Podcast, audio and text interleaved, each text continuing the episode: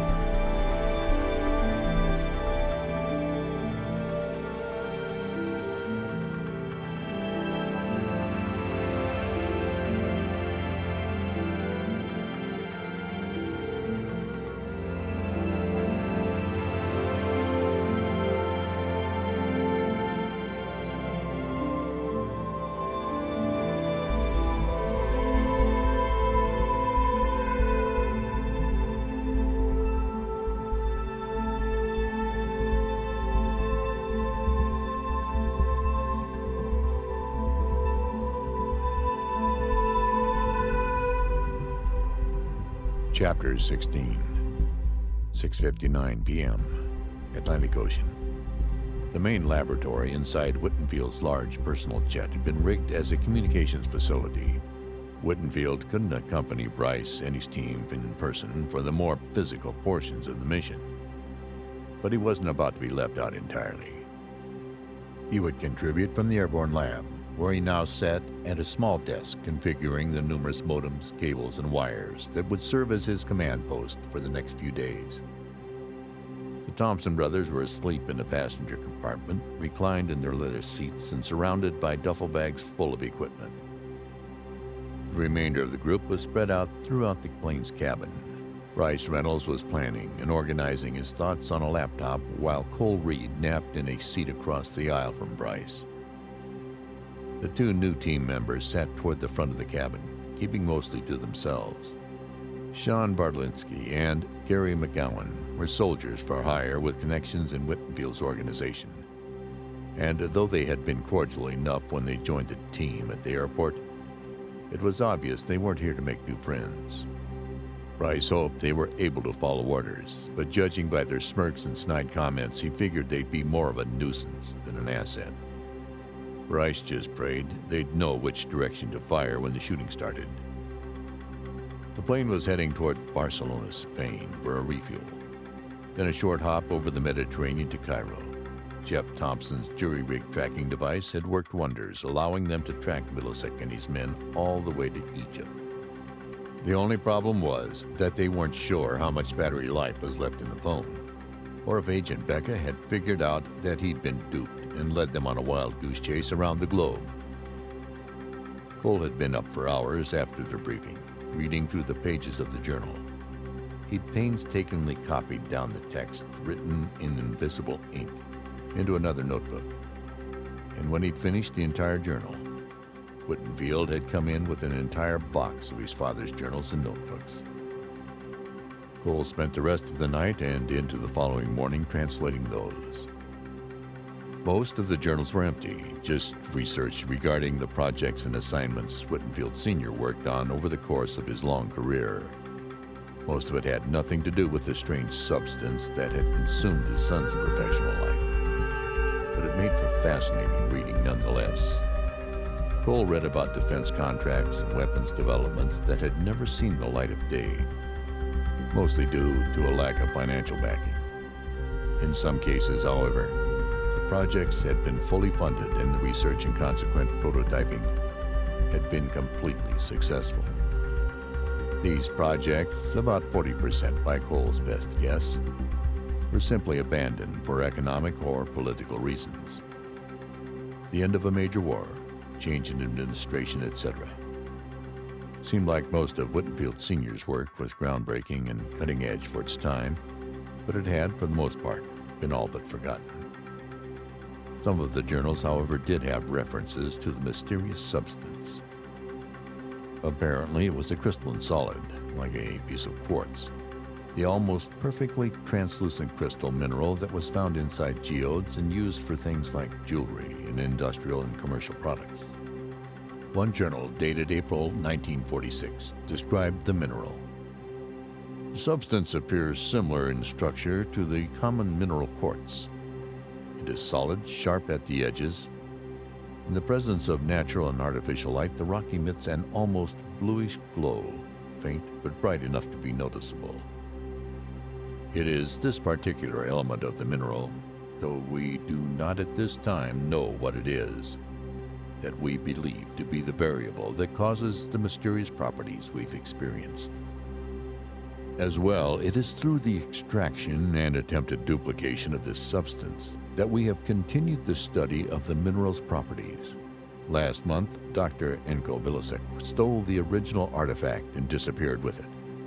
Half of my team left with him, and I am now struggling to recreate my experiments with a duplicate substance, though the properties are not nearly as powerful. The earlier journals had no mention of the rock, nor did they have any bluish hidden ink at all. Cole explained this to Whittenfield, who had a theory as to why. Well, assuming your ability to read this invisible ink is related to whatever sort of tests and injections Vilasek subjected you to, I'd wager that it's also related to whatever they found within that rock. Remember, Vilasek also has had a duplicate, synthetic copy of the original, and he's had the original in his possession for many years. So, whatever it is that causes this rock to emanate the bluish glow is also what your father extracted from the original mineral? Cole asked. Exactly. And he somehow managed to transfer that property into a liquid, his invisible ink except that instead of being visible in light, he made the ink only visible in the presence of the mineral. Knowing that whoever would find the crystal later would want to know more about it, and therefore search his journals, he made sure that they would have to have both the journals and the rock in their possession. Or in their bloodstream, Cole added sarcastically. Bryce chimed in as the plane lurched through some turbulence. So we know that Vilasek's on his way to Egypt. But do we know where exactly? No, Whittenfield said. But I ran another trace a moment ago. Chef's phone is still transmitting, and their movement has all but stopped somewhere just south of Cairo. I don't know for sure, but I'd bet they're heading to the Great Pyramid of Giza. Actually, that makes sense, Cole said reaching into the box at his feet and pulling out one of the journals. Found something here that I couldn't figure out, and there's no mention of it anywhere else. He thumbed through the book, finally stopping near the back. At first, I thought it was just a random doodle or something unrelated to the crystal. But the more I thought about it, I realized he wouldn't have used the invisible ink to write a doodle. Whittenfield and Bryce leaned in, looking at the page Cole had opened to. Looks like Washington, D.C., Bryce said after a moment, but just the streets and intersections. See? Here's where Whittenfield's research would be.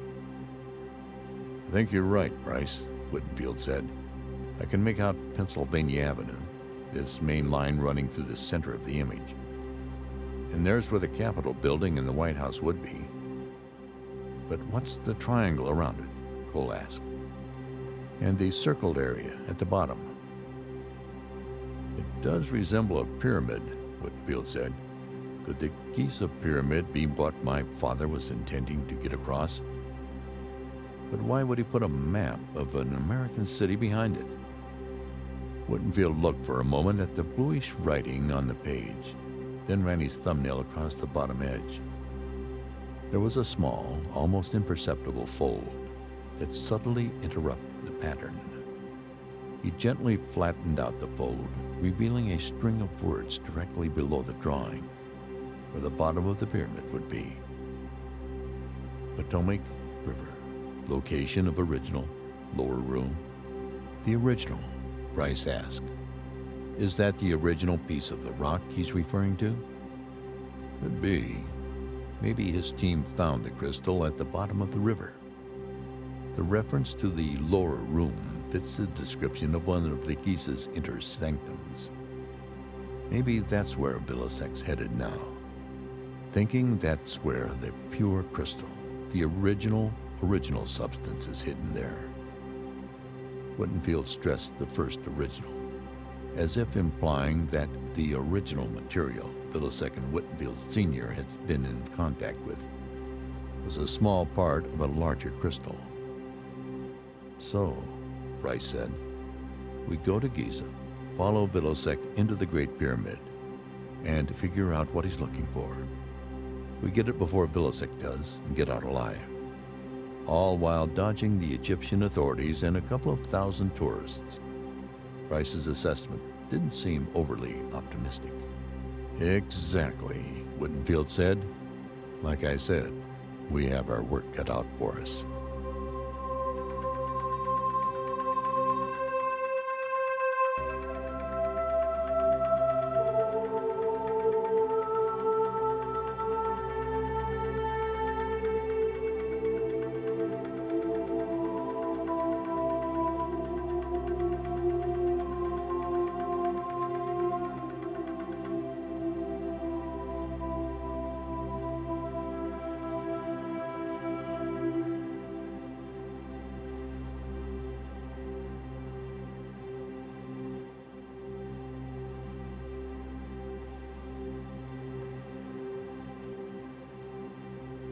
Chapter 17 No one knows exactly who built the Great Pyramid at Giza, or for that matter, how they accomplished the monstrous task.